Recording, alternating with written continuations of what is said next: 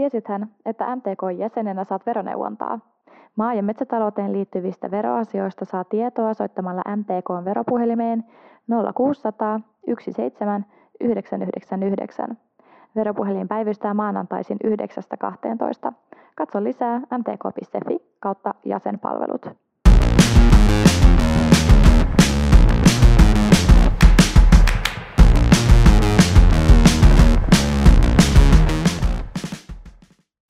Oikein hyvää tammikuista, leutoa tammikuista päivää. Mun nimeni on Heidi Siivonen, täältä Simon kadulta höpötellään maltavastaajia ja tuottajana Henrietta Dalman, morjesta. Moikka. Ja sitten meillä on täällä tämmöiset jouluiset tonttuasiat ja muut on nyt sivuutettu ja mennään kovaan asiaan. Meidän kevät-talven tammikuun vakiovieras MTK-verojohtaja Timo Sipilä, tervetuloa. Kiitos ja tervehdys. Terve. Jälleen kerran ollaan täällä, mutta sä tiedät Timo itsekin, että miksi sä oot täällä, että kohtahan pitää jättää veroilmoitukset. Kyllä, joo, tämä on tämä perinteinen veroilmoitussesonki ja keskusliitolla ja MTK-liitolla alkaa niin yli 20 verotilaisuuden sarja, jolle ollaan lähtemässä kiertämään maata, tuonne helmikuun puoliväliin saakka. Joo, ja ne on perinteisesti ollut tosi suosittuja ne tilaisuudet, missä sä käyt ja missä tätä asiaa liitoittain käydään. Minkälaisista teemoista tänä vuonna aiot puhua jäsenistölle? No varmaan vähän mitä on tapahtunut hallitusohjelman jälkeen, minkälaisia veropoliittisia linjauksia meillä on ikään kuin nykyisen hallituksen toimesta pöydällä ja myöskin sitten mitä konkreettia ihan niin kuin lainsäädäntöön liittyvää konkreettia muutosta on jo tapahtunut. Että näitä käydään. Minkälainen hallitusohjelma tämä on sun mielestä verotuksen kannalta nyt ollut, mitä tässä paraikaa lusikoidaan? No, tämä on aivan loistava hallitusohjelma, että hallituspohjasta huolimatta, niin hallituspohjasta, jossa on sekä sosiaalidemokraatit että vihreät, mukana veropoliittinen ohjelma yrittäjän ja maa- ja metsätalouden harjoittajan kannalta on erinomainen, että pieniä parannuksia ehkä saadaan ja mitään pahaa ei pääse tapahtumaan, mikä on aina etujärjestölle tärkeää. Joo, tässä minusta viimeksi kun juteltiin, niin oli silloin puhetta siitä kiinteistöveron aika rajusta korotuksesta, mikä silloin saatiin torpattua. Että tämä on nyt varmaan sitä pahaa, mitä tarkoitat, mitä voisi tapahtua. Joo, eli edellissyksynä ihan kiinteistöjen arvostamisperusteella ilman, että lainsäädäntöön tehtäisiin mitään rakenteellisia valtavan isoja muutoksia, niin oli tämmöinen vähän niin kuin virkamiestyöryhmä, joka miettii, että miten arvostamista saataisiin käypäarvopohjaiseksi, mutta tämä onnistuttiin torjumaan ja tämä MTK oikeastaan etujärjestöistä oli niin kuin keskeisin rooli, eli tämä osui meidän tontilla tietysti eniten ja onnistuttiin niin kuin pitäytymään järjestelmässä, jossa kiinteistöjen arvostus edelleen säilyy tällaisena hyvin laskennallisena, mitä tuommoinen niin kuin massaverotus oikeastaan voi olla. Että tällaisen markkinaehtoiseen järjestelmään, jos lähdetään, niin kyllä ne lopputulemat niin ne on kiristävät ja sitten ne on myöskin kohtuuttomat yksittäisissä tapauksissa. Et hyvä näin, mutta tietysti kyllä me edelleen niin kuin huolta kannetaan tästä kiinteistöverotuksen niin kuin tulevaisuudesta ja jotain ideoitakin meillä on, miten sitä niin kuin maa- ja metsätalouden harjoittajan kannalta järkevästi voisi niin kuin kehittää tai muuttaa, mutta ehkä kuulemme seuraavassa Veropodissa niistä enemmän. Kyllä, tehdään kakkosjakso myöhemmin tälle vuotta. Mitäs hei, uutuuksia nyt vuodelle 2020, onko jotain, niin kun tietysti nyt kohta sitten jätetään ne vuoden 19 paperit ja niihin ei hirveästi voi enää vaikuttaa muuta kuin huolellisesti täyttää, mutta onko tälle vuodelle verotukseen jotain semmoista uutta, mitä maa- ja metsätalousyrittäjän tulisi huomioida? Joo.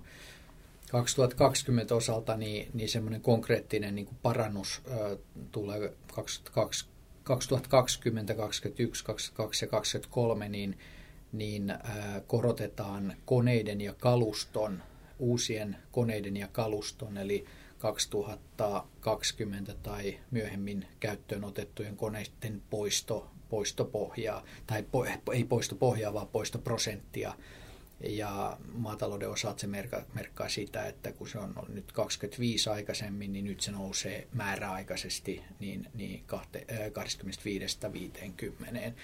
Eli sellainen yrittäjä, joka nyt on harkinnut niin koneen hankkimista, niin on hyvä ottaa myös niin kuin pohdintaa se, että nyt on ikään kuin nopeutetusti mahdollisuus se kone tai kalusto poistaa. Ja merkittävää tässä on niin kuin se, että aikaisemminkin tämmöisiä määräaikaisia investointimenojen niin korotettuja poistoja on ollut, mutta maataloutta ne eivät aikaisemmin ole koskeneet. Ja tässä on niin kuin montakin mielenkiintoista huomiota voi siitä tehdä, mutta tietysti me pidetään sitä periaatteellisen oikeudenmukaisuusratkaisuna, että meitä koskee samanlainen poikkeus kuin muitakin yrittäjiä. Mutta myöskin niin kuin siitä voi vetää sen johtopäätöksen, että monesti tämä ei ole ollut mahdollista meille, kun on viitattu kaikenlaisiin niin kuin Suomen ulkopuoliseen lainsäädäntöön tai muuhun vastaavaan. Kuitenkaan nyt ei nähty, että siinä mitään estettä on. Että ehkä tässä pitää vetää se johtopäätös, että aina kaikki puheet siitä EU-oikeudesta, niin ehkä ne ovat vain puheita, joilla hiekotetaan monia meidän hyviä ideoita. Sellainen ehkä huomattava tässä poistokysymyksessä vielä on, että aiempina kertoina, kun tällainen investointimenojen korotettu poisto poikkeus on ollut, niin se on koskenut myös niin kuin rakennuksia. Nyt valitettavasti se koskee vähän kapeutettuna ainoastaan koneita ja kalustoa, että rakennusten osalta niin mennään ihan niillä normaalipoistoprosenteilla. Joitakin tämä saattaa hyödyttää merkittävästi, mutta tietysti se edellyttää, että sitä tulovolyymiä on, josta poistoja pystytään tekemään.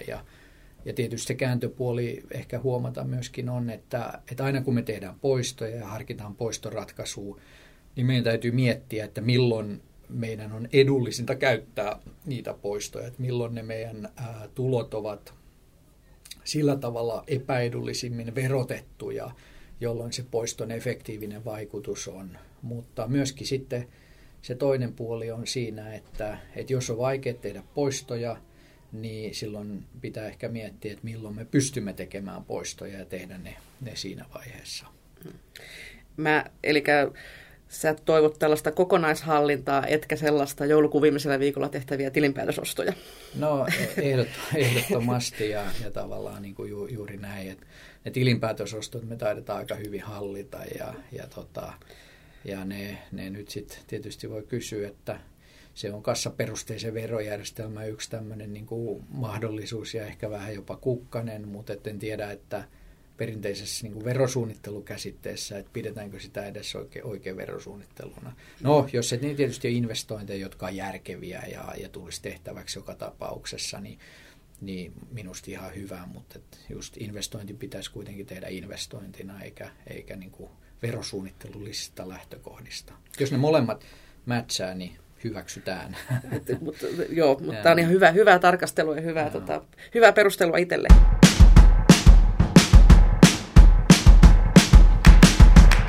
Kun lähdet kiertueelle ja näitä tilaisuuksia on, niin minkälaisia kysymyksiä sieltä kumpuaa yleisöltä, mikä mietityttää? No tietysti nyt kierros on vasta alussa, että keskiviikon Somerolla taitaa olla ensimmäinen tilaisuus, et en tiedä mikä nyt niin kuin muodostuu bestselleriksi, mutta kyllä mä uskon, että varmaan se tavallaan niin kuin katse sinne tulevaisuuteen on niin kuin perinteisesti ollut se, mikä kiinnostaa. Että tavallaan niin kuin tietysti halutaan tietää, että mikä se oma verosuunnittelun tavallaan niin sanotut askelmerkit on. Kyllä, mutta sitten se isompi kuva, että onko tulevaisuus synkkä tai valoisa, ja mitä tulevaisuuteen voisi varautua tai voiko varautua ja näin. Ja kyllä se yleisviesti niin kuin veropolitiikan osalta niin seuraavan niin kuin, tai hallituskauden, eli tässä 3,5 vuotta vielä sitä jäljellä ja voisi sitä ajatella, että hallituskauden yli varmaa veropolitiikka jatkuu vielä vanhan hallituksen veropolitiikkana vuoden, niin 4,5 vuoden niin kuin näkymä on niin kuin valoisa.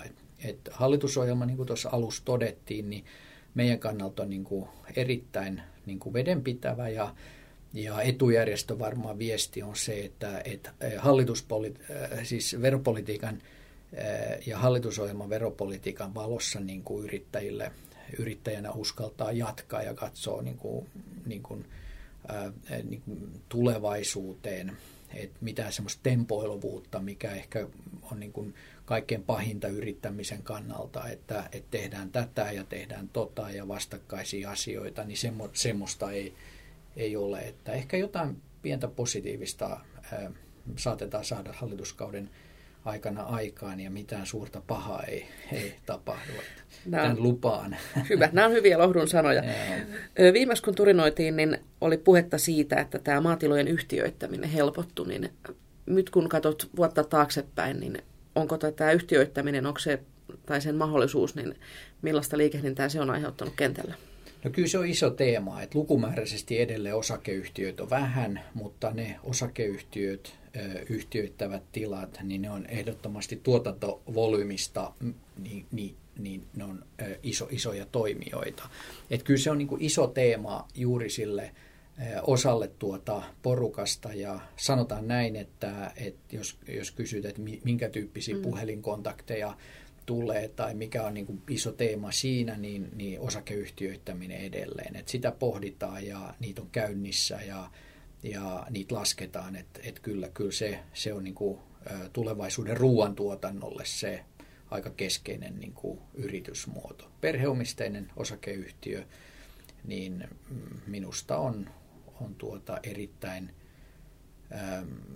hyvä vaihtoehto, ja just tässä hallitusohjelmassakin niin kuin saatiin turvattua se, mistä ehkä aikaisemmin oltiin vähän huolissaan, että miten tämä osakeyhtiömuodon ja osingon verokohtelu tulevaisuudessa tulee menemään, mutta että sekin on turvattu, ja voin sanoa, että se on erittäin iso edunvalvontasaavutus tuossa hallitusohjelmassa, että siinä keskustan kansanedustaja Esko Kiviranta, joka oli sen verotyöryhmän ikään kuin yksi pääneuvottelija tai toinen pääneuvottelija niin Timo Harakan ohella, niin teki kyllä siinä niin kuin ison työn niin kuin yrittäjyyden, ei vaan maa- ja metsätalouden yrittäjyyden, vaan yrittäjyyden eteen. Et se on niin kuin vahva ilmiö ja työllistää kyllä muakin aika tavalla. Jatkuu tänäkin vuonna. Joo, kyllä. Aivan.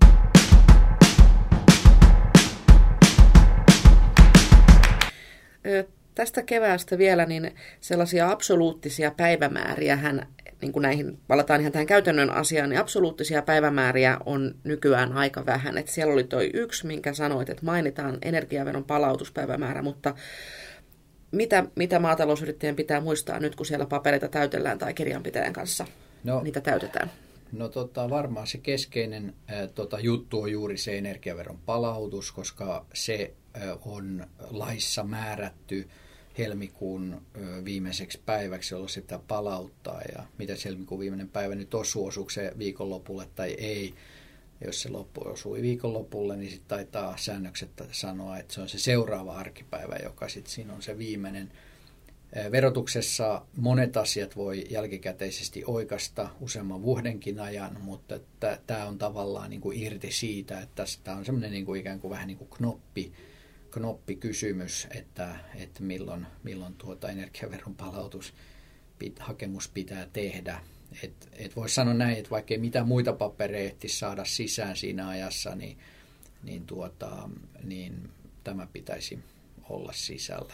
Ja se on semmoinen, että jos se unohtuu, niin sitten se on niin kuin mennyttä, että sitä ei voi takautuvasti enää korjata. Sitä ei voi oikeastaan. Näin minäkin muistelin. Joo. Onko mitään muita vinkkejä nyt niin kuin tosiaan niin kuin tehtyjä ei saa tekemättömästä tai tehdyksi paremmin enää vuoden 2019 osalta, mutta onko muuta ihan tähän käytännön papereiden jättämiseen, niin muita viime metrien vinkkejä? Viime hetken vinkkeisiin niin kuin verosuunnitteluun, niin yksi sellainen iso vinkki on, niin kuin, että puhuttiin tuossa osakeyhtiöittäneistä tilaista, niin yksi erittäin suuri niin kuin vinkki ei-osakeyhtiöittäneille. Kyllähän tässä on erilaisia yritysmuotoja, niin syytä tietysti pitää mielessä, että niissä on omat hyvät puolet. Ja esimerkiksi tämä ei-yhtiöitetyn yhtiöitetyn maatalouden niin osalta on semmoinen hienous aikanaan jo ennen minun aikaa, niin saatu valvottua siihen lakiin, että maatalouden tappio, niin sen voi vähentää muista pääomatuloista. Ja tämä on niin kuin poikkeus siitä kaikesta pääsäännöstä, että oikeastaan niin kuin tulolajikohtaisesti ja ehkä vielä sitten tulolähdekohtaisesti, niin että maatalouden tappion periaatteessa pitäisi saada vähentää vain maatalouden seuraavista tulevista voitoista. Ja sekin tietysti on mahdollista, mutta monella maatalouden harjoittajalla on kyllä ongelmaa siinä, että saako niin kuin täysimääräisesti vähentää ja saako niitä poistoja tehtyä, ja vaikka mäkin nyt mainostin, että nyt tulee vielä tämän vuoden osalta, niin kun kasvatetaan sitä poistomahdollisuutta, niin monesti se maatalouden tulo valitettavasti ei ole niin suuri, että kaikki kustannuksia jonain kustannuspiikkivuotena saa vähentää. Niin silloin monesti unohtuu tämä poikkeusmahdollisuus, että sieltä saa rastin ruutuun laittamalla niin vähentää ne maatalouden tappiot muista pääomatuloista. Ja silloin, jos on esimerkiksi metsätalouden tuloa, jos on niin kuin ongelma miettiä, että miten sitä saisi pienennettyä, niin tämä on yksi vaihtoehto, että tekee sitten sinä vuonna, niin jos on varsinkin näkyvissä, että tulevaisuudessakaan, niin tiettyjä poistoja voi olla vaikea tehdä täysimääräisesti, niin tekee maataloudessa tappio ja vaatii sen vähennettäväksi siellä muista pääomatuloista ja saa kevennettyä näin vähän esimerkiksi metsätalouden verotusta. Tämä on musta semmoinen, minkä vielä ehtii tekemään. Eli sen tilan ja oman tilan ja yritystoiminnan tarkastelu on niin kuin isompana kokonaisuutena. Kyllä. Joo. Tässä mainittiin nyt nuo pääomatulot, niin mä haluttiin nostaa tähän keskusteluun tämmöinen, tämä koskee nyt kaikkea muutakin kuin maatalousyrittäjiä tai metsäyrittäjiä, eli nyt suomalaiset halutaan ilmeisesti saada kovaa vauhtia vaurastumaan tai säästämään, ja tämän vuoden uutuus, joka ihan meitä jokaista koskee, oli tämä osakesäästötili, minkä halusin ottaa tähän mukaan keskusteluun, että ollaan vähän ajan hermolla, niin sä osaat varmaan tästäkin kertoa. No joo, osakesäästötili tavallaan niin on tämmöinen niin kuin instrumentti, jossa voi panna pääoman sisään tämmöiseen osakesäästötiliin tavallaan niin kuin järjestelmään tai formaattiin. Näitä sitten eri pankit tarjoaa ja siinä niin kuin ajatus on se, että voidaan ostaa ja myydä osakkeita sen tilin sisällä niin, että voitot ja tappiot ja tuotot ei niin kuin realisoidu. Ja siinä on tavallaan niin kuin kai ajatus niin kuin notkeuttaa sitä ostamista ja myymistä. Ja lainsäätäjä on asettanut siihen maksimirajan, että sisään voi laittaa rahaa niin maksimissaan 50 000 €. Sisään laitetaan rahaa, ei osakkeita, pelkästään rahaa. Ja kun raha otetaan ulos, niin voitot ja tuotot realisoidaan tai tappiot realisoidaan siinä vaiheessa. Et se toimii niin kuin tällä tavalla. Jollekin siitä voi olla apua, varsinkin semmoiselle, joka käy niin kuin jatkuvaa osakekauppaa. Se voi yksinkertaistaa sitä ja notkeuttaa.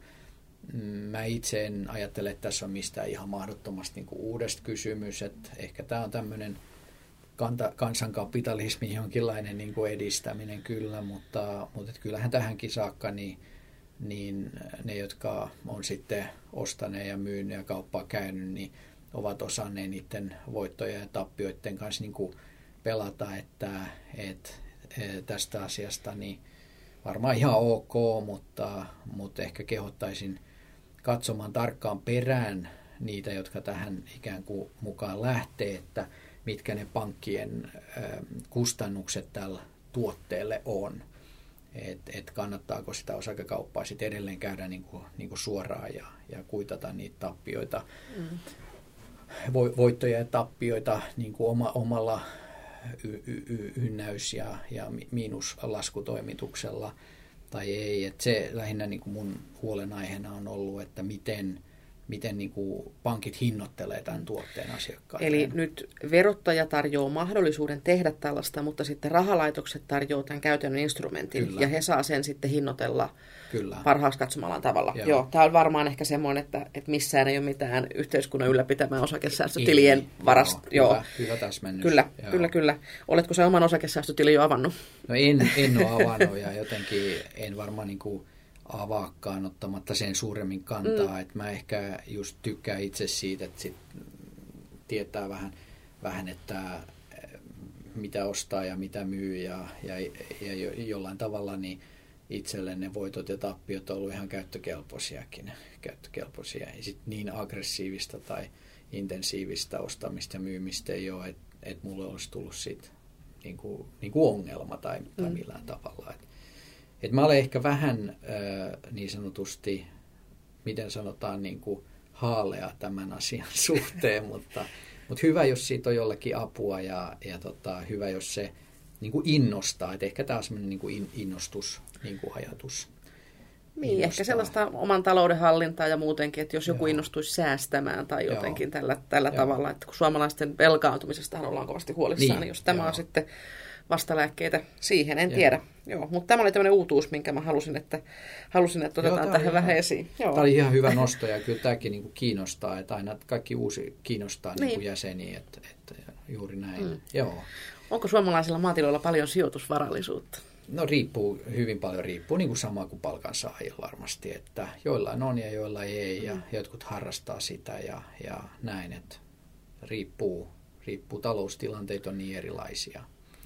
Mutta se on musta ihan niin kuin ilahduttavaa, että huomataan, että muutakin omaisuutta kuin maa- ja metsätalousomaisuutta niin kuin on hyvä omistaa. Et meillä on helposti aika tietysti toiminnan niin kuin luonteen perusteella jo niin kuin painottuu pääomaintensiivinen maa- ja metsätalous, niin pääomat painottuu siihen tiettyyn omaisuuteen. Et sen takia niin ihan viisasta sitä vähän olisi niin kuin hajauttaa.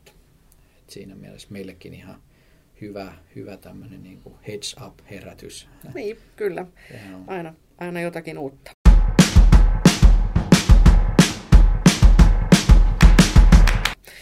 Mutta sitten sen lisäksi, että sä lähdet tuonne kentälle, niin sut tavoittaa MTK:n veropuhelimesta, eikö näin? Joo. Joo.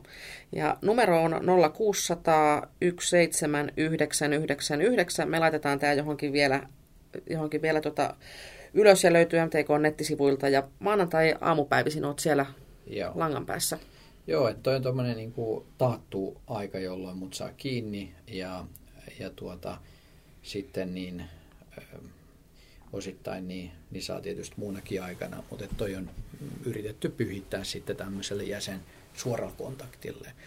Että halutaan auttaa jäsentä ja ihan niin kuin niissä konkreettisissa asioissa. Ja kyllä sitten täytyy sanoa, että etujärjestötoiminnalle on hyvin tärkeää, että tiedetään, että mitkä ne hankaluudet tai kysymykset tai pohdinnan aiheet on. Että kyllä se siihen etujärjestötoiminta tuo fokusta ja myöskin sitten vähän niin kuin uskottavuutta ja painoarvoa, kun tiedetään aidosti, että mitkä on ne todelliset ongelmat. Verotuksessa toiminut erittäin hyvin ja voi olla, että tätä mallia voisi ajatella, että sitä laajemminkin kentän ongelmalähtöisesti. Että ruotsalaiset Karolinska-instituuttenissa on varmaan 90-luvusta lähtien käyttänyt tällaista problem-based learning-tyyppistä ajattelua, niin tässä on se idea vahvasti esille. Joo, kyllä siinä varmaan kentän tuntoihin pääsee aika hyvin käsiksi. On, joo. Joo.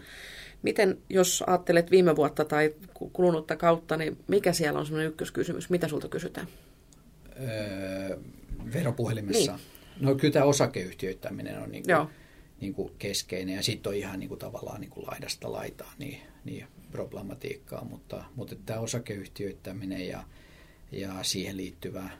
Tietysti siinä on paljon niin kuin erilaisia kysymyksiä, mutta että kyllä se vähän sitten kanssa se, mikä on niin julkisuudessa esillä, niin se herättää ihmiset ja sitten yleensä se, mitä lainsäädännön muutoksia tulee, niin siitä ne kysymykset kyllä vähän kanssa sitten tulee. Mutta et yhtiöittäminen on ollut varmaan vuodesta 2003 lähtien semmoinen niin kuin yksi keskeinen juttu, mutta et nyt voisi sanoa, että yli puolet kysymyksistä tulee siihen, että kannattaako ja eikö kannata ja Ja molempien niin kuin tavallaan vastausten selvittäminen on varmaan yhtä perusteltua, että se ei jää tunteen varaan.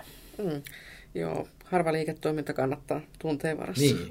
Joo, ne on tärkeitä. Vaikka pitää tunteet, ollakin, mutta silti. Joo. Kyllä. Ja verojohtaja Timo Sipilä, sä sanoit tuossa aluksi, niin sä lähdet nyt kierrokselle. Käytkö joka liiton alueella? No melkein joka liiton. Et meillä on muutamia liittoja, joissa on hyvä traditio, että siellä on niin kuin paikallinen joko liiton toimihenkilö tai liiton hallinnossa oleva, jotka on niin kuin vero tavallaan joko tavallaan kiinnostuneita ja innostuneita ollut kouluttamaan itsensä verotuksen pariin, ja niissä mä en sitten käy, että ne hoidetaan alueellisesti, mistä olen erittäin kiitollinen, mutta kyllä mulla tuossa varmaan 20-25 tilaisuutta eri puolilla on, että ihan riittävästi. Joo, ja nehän on yleensä myös sellaista mun muistaakseni jäsenpalvelua, että maksuttomia tilaisuuksia pääsääntöisesti lienevät. Keskusliitto järjestää ne yhdessä liittojen kanssa, ja liitoilla voi olla vähän erilaisia tavallaan niin kuin, traditioita, mutta keskusliitto tarjoaa nämä liitoille ja yhdistyksille, ja jotkut yhdistyksetkin järjestää näitä, niin minun läsnäoloni ilmaiseksi. Kyllä, ja aikataulu löytyy sieltä oman liiton sivuilta varmaan se oma lähin tapahtuma, ja siellä sitten, ja kaikki muistaa jättää tuon energiaverolappunsa ja näin, ja sitten harkiten osakesäästötilin kimppuun. Timo Sipilä, millä mielin kevääseen ja kohti tätä sun työrutistusta, liittojen väen tapaamista? Joo, erittäin hyvä, että kyllä musta se on mukava jalkautua ja nähdä tietysti paljon vanhoja tuttuja ja uusia tuttuja, ja kyllä se on sitten tietysti tämmöisen maa- ja metsätaloustuottajajärjestön niin kuin yksi juttu myöskin olla ja näkyy siellä kentällä, että se on tärkeä. Ja mä oon laskenut, niin keskimäärin meillä on ollut joku 1500 kuulijaa tällä. Että kyllä siinä aika hyvä otos sit otetaan myöskin siitä meidän kentän porukasta tai yhdistysten, liittojen porukasta ja jäsenistä. Et sillä tavalla moni tilaisuuksia osallistuvista on vielä sitten tilitoimistoyrittäjä tai tekee myöskin muiden veroilmoituksia, niin siinä mielessä tavallaan niin se tieto ja ajatukset, joita näissä tilaisuuksissa jaetaan, niin säteilee niin kuin laajalle. Ollaan iloisia ja toivotaan hyvää osanottoa tilaisuuksiin. Tervetuloa. Joo, eiköhän ne vedä tänäkin vuonna, mä luulen näin. Selvä. Mutta hei, täällä oli tällä kertaa tällaisessa maa- ja metsätalousveroaiheessa ja vähän osakesäästötiliä kapastenkin maltavastaajat. Simon katu 6 podcast-huoneesta Heidi Siivonen, Henrietta Dalman ja vieraana verojohtaja Timo Sipilä. Oikein hyvää talven jatkoa meille ja teille kaikille. Me nähdään, kuullaan. Moi moi!